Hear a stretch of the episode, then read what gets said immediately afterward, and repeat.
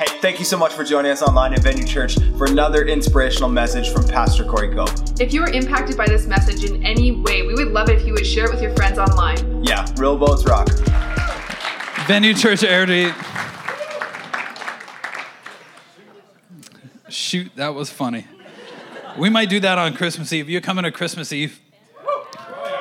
Four people are coming to Christmas Eve. Oh, gold Frankenstein and myrrh. Did you see that? Diapers, wet wipes. Things that we bring Jesus at Christmas time. Things that maybe we don't need to bring Jesus at Christmas time. You know, I think at Christmas time, as we start our new series in on it, we, we sort of miss, I think, the wonder of it all because we're so smart and we're all adults and et cetera, et cetera, et cetera. And I've called this series in on it because I was originally going to spin it from the point of view of like in on it, like God was in on it in your life. God was in on it with the human race, but then I realized that's not really the problem. He was always in on it. The problem is that we weren't in on it. And as we study through, I've, I've called this sermon uh, the prophecies, as we study through some of the prophecies announcing the coming of Christ, you will see that he was always in on it, but the prophecies existed to get you in on it and to prepare the human race for Christ. Listen, 700 years before Christ, in Isaiah chapter 9 and verse 1, nevertheless, Isaiah the prophet pens, we believe, inspired by the Holy Spirit. Nevertheless, that time of darkness and despair will not go on forever. The land of Zebulun and Naphtali will be humbled. But there will be a time in the future when Galilee of the Gentiles, which lies along the road that runs between the Jordan and the sea, will be filled with glory. Galilee of the Gentiles, like Jesus came from Nazareth uh, in Galilee, and they had to tell you where it was because it was a no account place even here, 700 years before. How do you know that Galilee's still going to exist? Do you remember one of Jesus' disciples? If you didn't grow up in church, I'll give you a little bit of background. One of Jesus' disciples came and they said, He's from Nazareth. And he said, Can anything good come from Galilee? 700 years before, if humankind came up with a prophecy like that, well, it's difficult. Why the intentionality of God? It says, The people who walk in darkness will see a great light.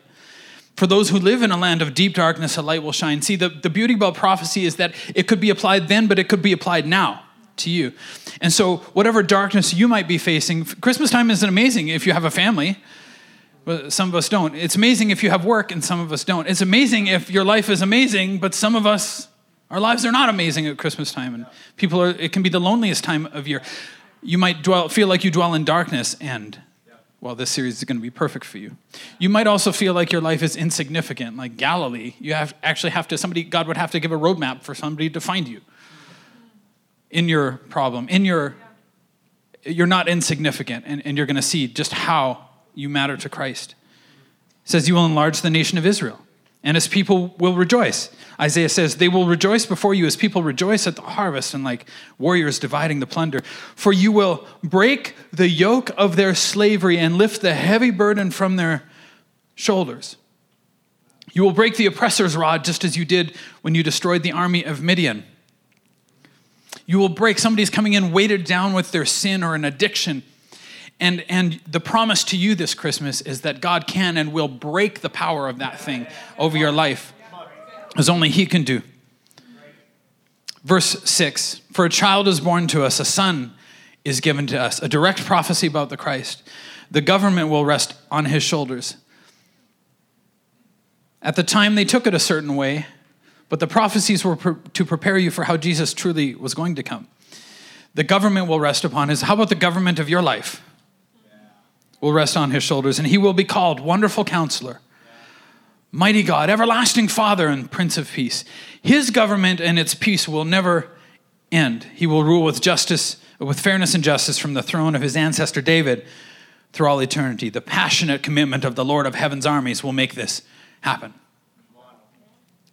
I've got a, kind of a special sermon, I think, from the Holy Spirit that's going to speak to, to everyone, no matter where you come from, no matter what you're facing in your life. I feel like it's going to be a word of encouragement to you today that you are significant and you do matter to, to God. Has anyone ever tried to prepare you for something that was coming that you hadn't experienced yet? But you thought that you knew what it was going to look like and what it was going to feel like? You thought that you knew what marriage was going to look like until you got married. And you found out you weren't that smart. Um, everybody thinks they're going to be a brilliant parent until they have kids, and then you find out that most of it's ad libbed, and you're just kind of working your way through it and trying not to mess them up as much as possible. Has anybody tried to prepare you? Have you ever tried to prepare somebody for something that was coming that they hadn't experienced? If somebody has ever done a, a, startup of a business and they're they're all optimistic and you're like, oh, I've tried that in that field, and somebody, um, I was talking to somebody today. They're they're thinking of planting a church next year, and I'm like, oh, the things I could tell you. Oh, you think? Oh yeah, you think it's gonna be all easy, and it's gonna. Oh, the things I could tell you about doing a church startup. The the the questions you don't even know to ask. I think sometimes you're, you're, if you have ever spoken to God or asked God for something or prayed, sometimes the reason your prayers don't get answers is because you don't even know the right prayers to pray. You're asking God for these things over here, and God's like, well, actually, I've got so much more. You don't even know what to, you're not even ordering what's on the menu because your menu's so tiny. You just eat hamburgers all the time. That's all you know to order. Like, God, make all the conflict in my life go away. And God's like, oh, I could, but what about your neighbor? And I could, but what about your, and what about progress? And what about growth? And what about meaning and purpose and life? And you think you know, but you don't really know. Um, we created Venue Church to help you connect with God and to help you connect with people. Real God and real people. That's why our, what we do is kind of, we say the word real, real conversations, authentic, honest, truth. But did you know that connection takes adaptation? So it's not just a matter of me trying to communicate to you because everybody's filter is different. By the Holy Spirit, I need to work very hard at trying to get into your filter. You don't just say something to your three year old daughter, it has to go through their ears. They have to hear it in a way that helps them. And what we do sometimes is we try to get everybody to adapt to us so that we can go and do the next thing quicker and we don't have to take the time. But, but in, with my daughters, even, you know, uh, as I'm, my, connection takes adaptation. I have to adapt myself to the hearers. If you don't have the relationships that you want, you have to adapt yourself to the hearers in a way that they can actually hear you. So when I talk to Arwen, it's different than when I talk to Ailish. And I'm the Ailish whisperer in our home. But I know that this one's going to take more time than this one, and I'll have to dissemble myself into a different emotional place to, to connect. And what we do at Christmas time is we try to get God to adapt himself to us even more. One of our venue codes is that we believe in Jesus as he is, not as we would like him to be. If you take Jesus as he is, he can be everything to you. He can be Lord and Savior and transform your life. But if you try to change him into your likeness, you will have a God as small as you who can't save you from your sin, who can't get you unaddicted from that one thing that you just can't seem to, who can't change your defaults. But the prophecies, Maybe the prophecies were written to help you adapt, to help the human race adapt to a different view of God than they had known before. Have you ever tried to prepare to, uh, have you ever tried to prepare somebody to meet somebody else in person? You can look at them online, but in person, have you ever prepared somebody to meet somebody in person? It's different, right? It's different. Um, I used to work in the trades, and we were doing this uh, hotel and pool one time, and this short little, uh, uh, he was a, a, a tiler, you know, like he put tiles. Feel like I should have been getting a little more back from y'all. He used to, he used to put tiles on floors, and and he was uh, upset because the drain, one of the mechanical guys had put the drain, and he figured that the drain was too high, and so he was going to talk to the mechanical guy. But I knew the mechanical guy, and this guy was this this Tyler was about five feet uh, tall, and his name wasn't Tyler, but he was a Tyler, and his he was about five feet tall and had this kind of hot little temper, and he was a feisty little guy. He had he had little man syndrome, and so. But the, the problem is the problem is that Brian, the, the name of the mechanical guy, Brian was a massive guy. And Brian used to party with heavy metal bands. And he was rough. And I mean, he finally, he finally said that he needed to stop. He realized he needed to stop drinking and get off drugs when he came to himself at two in the morning running naked down the Alaska highway. Brian had been through it all. He had had a hard upbringing, and, and I knew him, and I, and I love Brian. And, uh, but he was the sort of guy that you kind of wish was with you in a dark alley, but who wasn't waiting for you in the dark alley. You know what I mean? Like, you meet me and you're not physically intimidated by somebody like me. You're just not like, I'm scared of him. He's dangerous. Nobody feels like that. But when I would meet a guy like Brian, I'm like, this guy could mess me up. Like, this guy's big. And this little guy, he comes over and he's venting on me about how the, you know, the mechanical guy doesn't know what he's doing and he doesn't know what he's doing. And when's the, when is the plumber coming back? And I'm like, well, he's coming back in 10 minutes, but I wouldn't talk to him like that. And he goes, I will, I'll talk to him however I want to. And I'm like, okay. So Brian comes in and it's across like the, I think it was maybe a pool area or water side or something. And he comes in and Brian comes in and you can see he's talking with one of his guys, but Brian's a big guy and, and Brian's, I loved him. He was honest and he was, but like, again, not the guy you want to make an enemy of. And he comes in and, and this guy yells from, me, you know how things uh, in, in the mirrors look further than they really are? They look smaller than they really are. And Brian is over there in all of Brian's size, but because the room was big and he yells across this other guy, yells across, hey, are you the plumber? I need to talk to you. And when, when people like me move, because we're small, we have to move fast to survive. So everything I do is fast. I talk fast. I, you know, you just got to be, it's survival, right? When you're Brian's size, you don't need to move real fast. When your head is the size of a lion's head, and I see the lion's head just slowly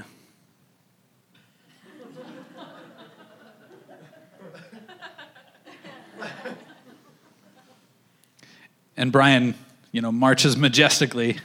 I've never done that. Marches majestically over to talk to the tiling guy. And I noticed something uh, changed very quickly the closer he got. It was more like, please, sir, yes, sir, no, sir. Anything I can do for you, sir. See, I tried to prepare him to meet Brian in person because Brian on a piece of paper was quite different than Brian in person. And we find the world in this state hundreds of years before Christ came when so many of the prophecies were spoken. There's some 800 or 2,000 prophecies in Scripture. Now, the thing about a biblical prophecy, for it to be a, considered a biblical prophecy, 100% of them have to come true. That's how accurate God is. If God is who he says he is and God is truth, then every prophecy has to be fulfilled. And we find some 300 prophecies fulfilled in the life of Christ. But what were they for?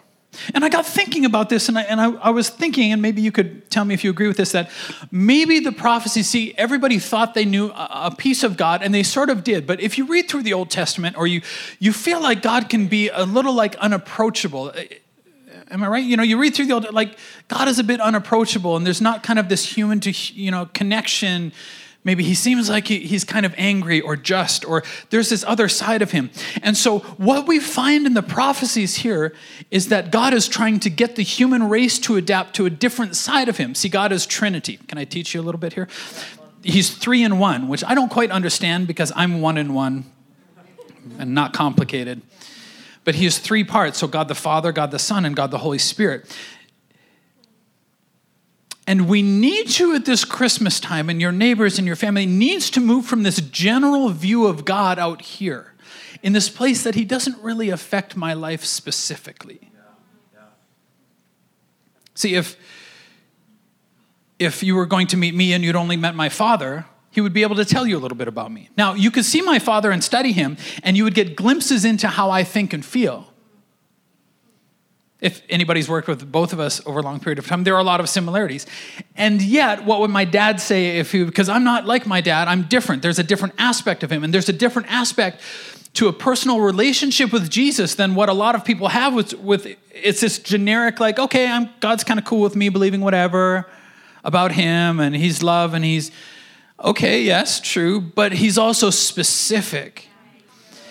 The intentionality to lay down prophecy after prophecy after prophecy about the life of Jesus Christ from, from prophets in their day, hundreds of years before Christ came, who had little or basically no contact with each other. They couldn't, Jeremiah couldn't text Isaiah and be like, hey, what are you prophesying about this week? Ooh, that's good. I like that. I'm going to, I think I'll throw that into my blog too. See, the human, we look at it, and because we're so deeply flawed, we assume that the scriptures are also deeply flawed as well. But if the Holy Spirit, how else could he connect things like he connected things? And I'm going to show you a list of prophecies that were very specifically announced about Christ and how intentional he was not to be the random God of the universe because he likes sitting on a throne, but to be your Savior and your Lord and to do life with you and to live eyeball to eyeball with you. That's a different God that we need to meet at Christmas time. My father would say about me, that would be different than him. Like, he's in a hurry. It's not personal. He's just in a hurry. He's always, he's impatient. He wants things to happen. He speaks his mind, and he speaks a lot. my dad, if you know my dad, he doesn't say a lot. When he, when he talks, everybody listens because he just doesn't talk that much. And so there's no point in trying to change dad's mind. You can probably change my mind. You can talk me into stuff. I'm not, com- I'm not comparing myself to Jesus, if I could just be clear about that. But I'm thinking you see, you see glimpses of the Father in the Old Testament, and some of you have only had glimpses of God. But what you need this Christmas is a specific relationship with a specific God who has taken care of every part of your life, though you don't see him there. A specific relationship with a specific God, intentional.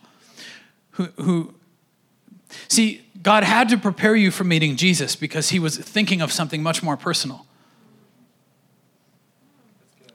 I, um, I was interviewed today by some business people in town, in riding in cars with cars. It was kind of a fun interview in the car. And they were just totally unchurched, just asking about venue church and what was it like starting a church. And I, I love talking to unchurched people because they don't know. And they just ask questions and they got no hangups about church. And, and uh, did anybody watch that this week? It was kind of fun. Do me a favor and share that out because there's, so, there's a huge unchurched community in, in Airdrie. This is our market. This is who we came for. And um, they were just asking, why did you create Venue Church? And I said something like this. It was like, everybody's on this kind of timeline from, I don't know if there is a God, up to, I have a great relationship with God. There are people in the room who are like, I don't know if there is a God. Right over to here. And we created Venue Church to help you move closer. Is why in a sermon I'm talking to the people with a great relationship with God and to the person over here, and we live in the tension of that. We just think that that's what we're supposed to do. And with all of the confusion about God now, see, you can almost create your own God and serve them, but when you need saving, that won't work. Only Jesus, as He is, can save you. But what we're, there's so much confusion today about everything about tolerance, about respect, about acceptance. It's not enough today for me to tolerate you. I actually have to agree with you. It just, you're Canadian. That just makes sense to you. Well, what if we believe opposite things? Are we both right? Well, yeah, we're both right. And again, if Warren identifies as a six year old unicorn, it's not enough for me to say, oh, that's nice. I actually have to tell him, you are a six year old uniform, U- unicorn. Uniform. Isn't that what I did? And if you've never heard of, I preached a science a series called Science, Suffering, and Other Problems with God. If you want to know why you're a mess, uh, it's just a Canadian moment that we're in. And I really dig down to logic and the logic of and science behind Christianity. If God created everything, science will back it up. And Christianity can never be afraid of the hard questions. If it's true, what are you afraid of? We're not compared to other religions, absolutely. But to say that every religion is true and to say that every belief is equally true, of course not. Four plus four equals something. I think that it equals eight most of the time, unless I'm talking about my budget or something that I want. So we get confused in all of these like philosophical questions about God. But what I think you're going to have to wrestle with is that it has to boil down to this question about your sexuality, about your gender, about everything. It has to boil down to is there really sin? It has to boil down to this question, I think, for you. I think we just throw out these distracting things because we don't actually have to apply that to our lives. What we're really worried about is that is that we know us and we think that if God knew us, he probably wouldn't love us. And you're going to have to wrestle with that. That if, if God is as holy as the prophet said that he was, why would he hang out with me? What would he want to do with me? Those are the harder questions, but I think that eventually it gets down to there. And when you find a specific Savior who loves you just the way that you are and knows everything about you and still loves you, is not embarrassed by you. wants to adopt you, wants to loves you way too much to not tell you the truth about you though. Wants to get you connected in community, wants to get you in a small group, wants to get you over your addictions and past your fears and your anger. What we're really afraid is that uh, we're afraid of the connection. But I'll tell you that the connection comes when you adapt yourself to him, not when you make him adapt himself to you. He knows how he created you. He can make you everything that you were purposed to be. You just are trying to make him into what you thought you wanted in a God. But that couldn't save you. I think that that Christmas should be more about the divine than about the human. We miss the hand of God in it all and the wonder in it all because we think that we're so clever and smart. But as smart as I am, Nobody laughed. I'm, I've trained you well. Well done, everybody. I love you today. As smart as we think that we are, we're still never going to be enough to save us. And that's how smart you are and how well you've thought out the universe doesn't give you a relationship with God. That's not how relationships work. I want to study the, the prophecies today. We missed the hand of God in all. There, there was a guy, sadly, named Peter Stoner but he authored a book called Science Speaks. I'm sorry for his name. If you don't know what that means, your teenagers do. So I should have I had to say his name or I would get sued. But he was the um, the chairman of the Department of Mathematics and Astronomy at Pasadena City College. I used to live in Pasadena actually when I was a kid. And uh, he and Robert Newman wrote a book called Science, Science Speaks, and they were talking about the statistical improbability of one man fulfilling even as many as eight specific prophecies about himself, whether accidentally or deliberately. Like, is it even possible to, to specifically prophesy hundreds of years before, if there was some master human plan without the hand of God behind it all, is it even statistically possible to have one person fulfill even as many as eight prophecies specifically about themselves? It would be like somebody 700 years ago prophesying the existence of the city of Airdrie and not just saying like you're going to be a, a, person is going to be born to save the, the human race in the city of Airdrie, but to tell you that oh, and they're going to be saved in give me a community in Airdrie, Coopers, and it's going to be in Coopers, like before it exists. One prophecy. Now, how can one person, by the hand of man, ever fulfill even as many as eight prophecies? And he, he came up with this here. I'm not a mathematician, but he says, suppose that we take 10 to the 17 silver dollars and lay them on the face of Texas. This is the probability that he came up with. They will cover all of the state two feet deep. Now mark one of these silver dollars and stir the whole mass thoroughly all over the state. Blindfold a man and tell him he can travel as far as he wishes, but he must pick the right silver dollar. What chance would he have of getting the right one?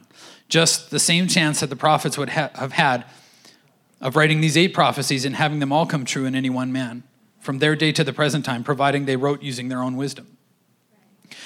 There's something in this that is the, the hand of God. There's, there's what you're really looking for is not some, some vague human connection in this world. It helps, but you're really looking for a connection with God Himself. And we talk about some 300, some of them general prophecies written about Christ, but there's somewhere between 45, we believe, and 60 specific prophecies, not just eight, about Christ. Do you want to hear some of them? Now, think of it from a human point of view. And, and if you've been in church for 20 years and you already believe what I'm going to tell you, listen. The point of the prophecies do you think that you've discovered everything there is to know about the Prince of Heaven? You have everything of Jesus that you need. You know everything about his love. You've plumbed the depths of the love of the Son of the living God, have you? You've experienced all the generosity and all the freedom from. No, no, the prophecies still speak to us today. They still tell us of, of a world that we've never even seen, no matter how well you think you know Christ. There's unplumbed depth and forgiveness and love and mercy for every single person. Here are some of the prophecies that the Messiah would be born of a woman, that he wouldn't just appear on the scene. Well, don't take that for granted. that he would be born in Bethlehem. Hundreds of years before, was Bethlehem still going to be there? This is a time of turbulence. You have to understand this. Like nations were coming and wiping out cities and nations, and why would Bethlehem still be called Bethlehem? That he would be born of a virgin. Try that one out. If I'm going to make a prophecy and create this religion just to trick a bunch of people, I'm not going to say that. I'd be like, ah, you know, the girl might have, you know, darkish hair because she'll be from Israel, so okay. that he would come from the line of Abraham, that he would come from the line of Isaac, and specifically from the line of Jacob and the tribe of Judah. Uh, that the Messiah would be the heir to King David's throne. So now the line of David. That his throne would be eternal uh, and anointed. That he would be called by the people that he came to Emmanuel, which means God with us. How can you tell what somebody's nickname is going to be when they show up? Hundreds of years later. That he would send, uh, spend a season in Egypt. How would you know? That a massacre of children would happen at the Messiah's birthplace. Herod, uh, the king, heard that the Messiah was coming from the wise men, and he went and he destroyed every child under the age of two in Bethlehem and fulfilled a prophecy. And Ram, you know, in Ramah, I heard the voice of weeping, Rachel weeping for her children. How do you write that without the hand of God?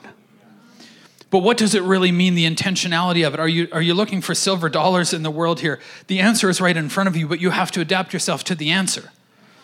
That he would be rejected by his own people, that a, messiah, a messenger would prepare the way for him, that would be like Elijah well, John the Baptist comes on the scene and he wears the same outfit as Elijah. Where's this nasty old camel thing? Skin? Whatever he was wearing? How could you prophesy that? That he would be a prophet, that he would be declared the Son of God, that he would be a Nazarene from Galilee. How would you know? Wait, wait, born in Bethlehem, spends a season in Egypt, comes back to Nazarene, like, to Nazareth, I should say. He would bring a light to Galilee, which we read already, that he would speak in parables. I'm just going to skip a whole bunch here because there's 44 of them on my list. He'd be praised by little children, that he would be betrayed, that the price money that he would be sold out for and betrayed would be used to buy a potter's field that he would be sold for 30 pieces of silver, which was the price of a slave. And you wonder if God loves you? Sold for the price of a slave, his life taken like that. Though he had done no wrong, there could be no accusation that could be true of him because he had never done anything wrong. Sold for 30 pieces of silver, and the proceeds gone to buy a particular field from a particular person. That he would be silent before his accusers, that they would spit upon him and strike him, that he would be crucified with criminals. We're going to read in Isaiah 53 that his hands and feet would be pierced, signifying what death he would die. How do you prophesy that 700 years before Rome was in power?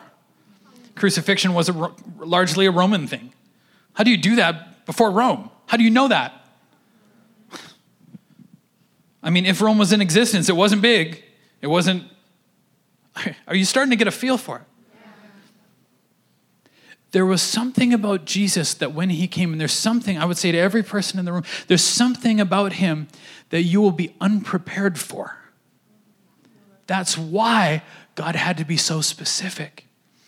Because you still don't know how God thinks and feels. Not really. And until you open your ear to the, the prophecies about Christ, you won't know what he's really, really like. How could you know? You just know what you know. He'd be given vinegar to drink. His hands and feet would be pierced. Soldiers would gamble for his garments.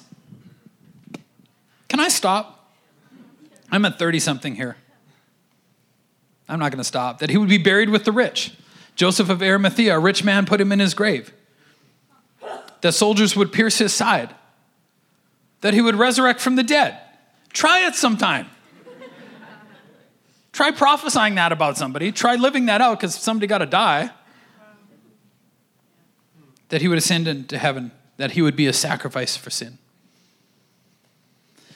there was something about meeting the Son of God face to face that you and I weren't going to be ready for. There's something about Jesus and how he wants to appear to you right now, here in this place, here at this Christmas time, that you are not going to be ready for unless you listen to what the prophets have to say. In Isaiah 53, this is probably the most powerful prophecy about Christ to tell you what it was that he intended for you. We're really deeply worried that, that there would be no connection with somebody as sinful as us because a holy God and unholy us, how does that even work?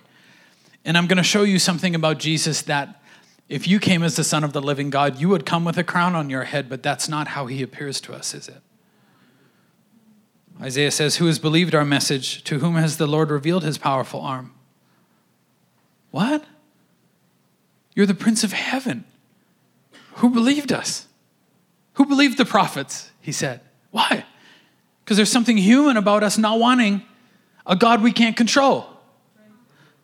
He says, My servant grew up in the Lord's presence. He's speaking of Jesus in his presence like a tender green shoot and like a root in dry ground. This was f- fulfilled in Christ's life because there had been 400 years of radio silence in Israel. There had been no prophets for 400 years before Jesus is born. Remember the book of Malachi? God's like, Y'all are stealing money from me. I can't even believe this anymore. Can I preach about giving? He's like, You keeping my money in your pocket I mean, giving our tithe to God is not generosity, it's just not stealing. Thank you, Michael Jr., the comedian. I love that.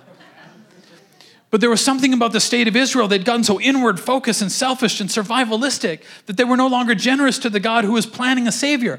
400 years of radio silence, and Jesus appears on the scene like a root in dry ground in the midst of a hardness of heart of Israel. Oh, they had all the religious pomp and ceremony, but they didn't have the Son of the living God. And they didn't recognize him when he came. You can li- live in church your whole life and not recognize Jesus if you'd sit beside you.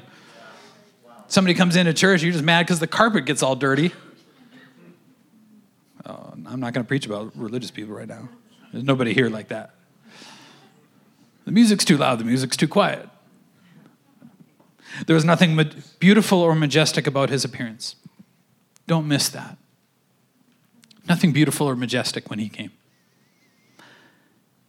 See, he didn't need the glory that came from you, he came to connect with you. You can impress people with your strength, but you connect in your weakness. God sends down the, his son on a suicide mission in weakness to connect with you. And you wonder if God loves you? Uh, that's not really the question, is it? He always loved you. He was despised, and, and it says, and there's nothing to attract us to him.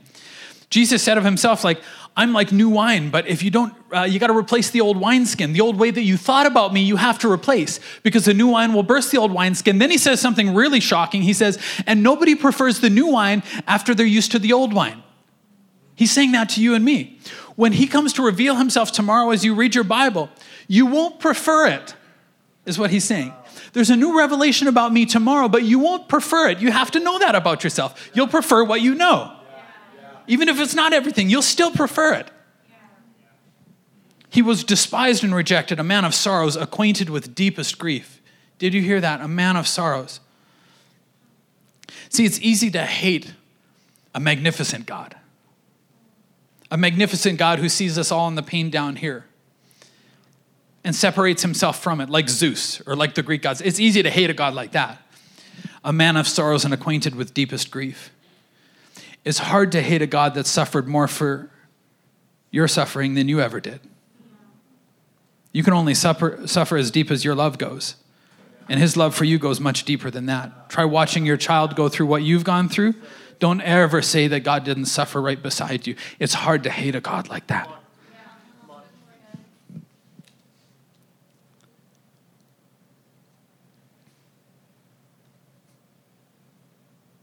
When you lost your child, God was there. He lost one too. When you were abandoned by your father, he was there. You just couldn't see him. He was abandoned too. When you lost your job, he was there. You just couldn't see him because your eyes just weren't open yet. He was there. When that thing happened to you, he was there and it happened to him too. He was always there. You just didn't know yet. You just weren't prepared for it yet. says we turned our backs on him and looked the other way. He was despised and we did not care. We always say to God, we always put our problems on God and say, You don't care about me. No, the reality is we don't care about him. He always cared. He was always in on it. The problem was that you weren't. You weren't in on it with him. What about his pain? What about his suffering? Yet it was our weakness he carried. It was our sorrows that weighed him down, our depression, our fear, our loneliness. And we thought his troubles were a punishment from God, a punishment for his own sins. But he was pierced for our rebellion, he was crushed for our sins, he was beaten so we could be whole. He was whipped so we could be healed. All of us, like sheep, have strayed away. We have left God's path to follow our own, yet the Lord laid on him the sins of us all. He was oppressed and treated harshly, yet he never said a word. He was led like a lamb to the slaughter, and as a sheep is silent before the shearers, the perfect Lamb of God, he did not open his mouth. You never suffered in silence, did you? But he suffered in silence for you he would not call upon the angels to free him because if he did, he would lose you. Just the possibility of you being adopted into the family of God in his place. Unjustly condemned, he was led away. No one cared that he died without descendants. The worst thing that could happen in his day happened to him, and no one cared. That his life was cut short in midstream. He was struck down for the rebellion of my people, Isaiah says. He had done no wrong and had never deceived anyone, but he was buried like a criminal. He was put in a rich man's grave. But it was the Lord's, listen, good plan to crush him and cause him grief. Because if it didn't happen, there was no you in his family. It was the Lord's good plan. When he says, pick up your cross and follow me, he's saying, if you won't pick up your cross and follow me, maybe your neighbor or your brother won't be able to be joined to my family too. Maybe, maybe there's a purpose in your suffering. Yet when his life is made an offering for sin, he will have many descendants. He will see you. You know, when he was hanging on a cross, it says that he looked ahead and saw you. And that hope, just the hope of a relationship with you, kept him there. He will enjoy a long life, and the Lord's good plan will prosper in his hand. Listen, when he sees all that is accomplished by his anguish, he will be satisfied. He could be satisfied with you? Yeah. He didn't need you to be God, he just needed you to be you. For many will be to be counted righteous, he will bear all their sins. I will give him the honors of a victorious soldier because he exposed himself to death. He was counted among the rebels, and he bore the sin of many and interceded for rebels. You and me. I think this Christmas time, come on up, guys. I don't have a lot to finish this year. I think this Christmas time, we think of prophecy as this thing that you couldn't do, but if prophecy is, is only to prepare you to meet Jesus as he is, don't you see that that's what you do to the people around you? People have all sorts of opinions and ideas of, of God, but they've never met him as he is. Because they were unprepared for it by the people that came before them or the people they grew up with or the people in their lives right now. But if you're in their life, what if that's your job is to bring a little bit of a spirit of prophecy at Christmas time?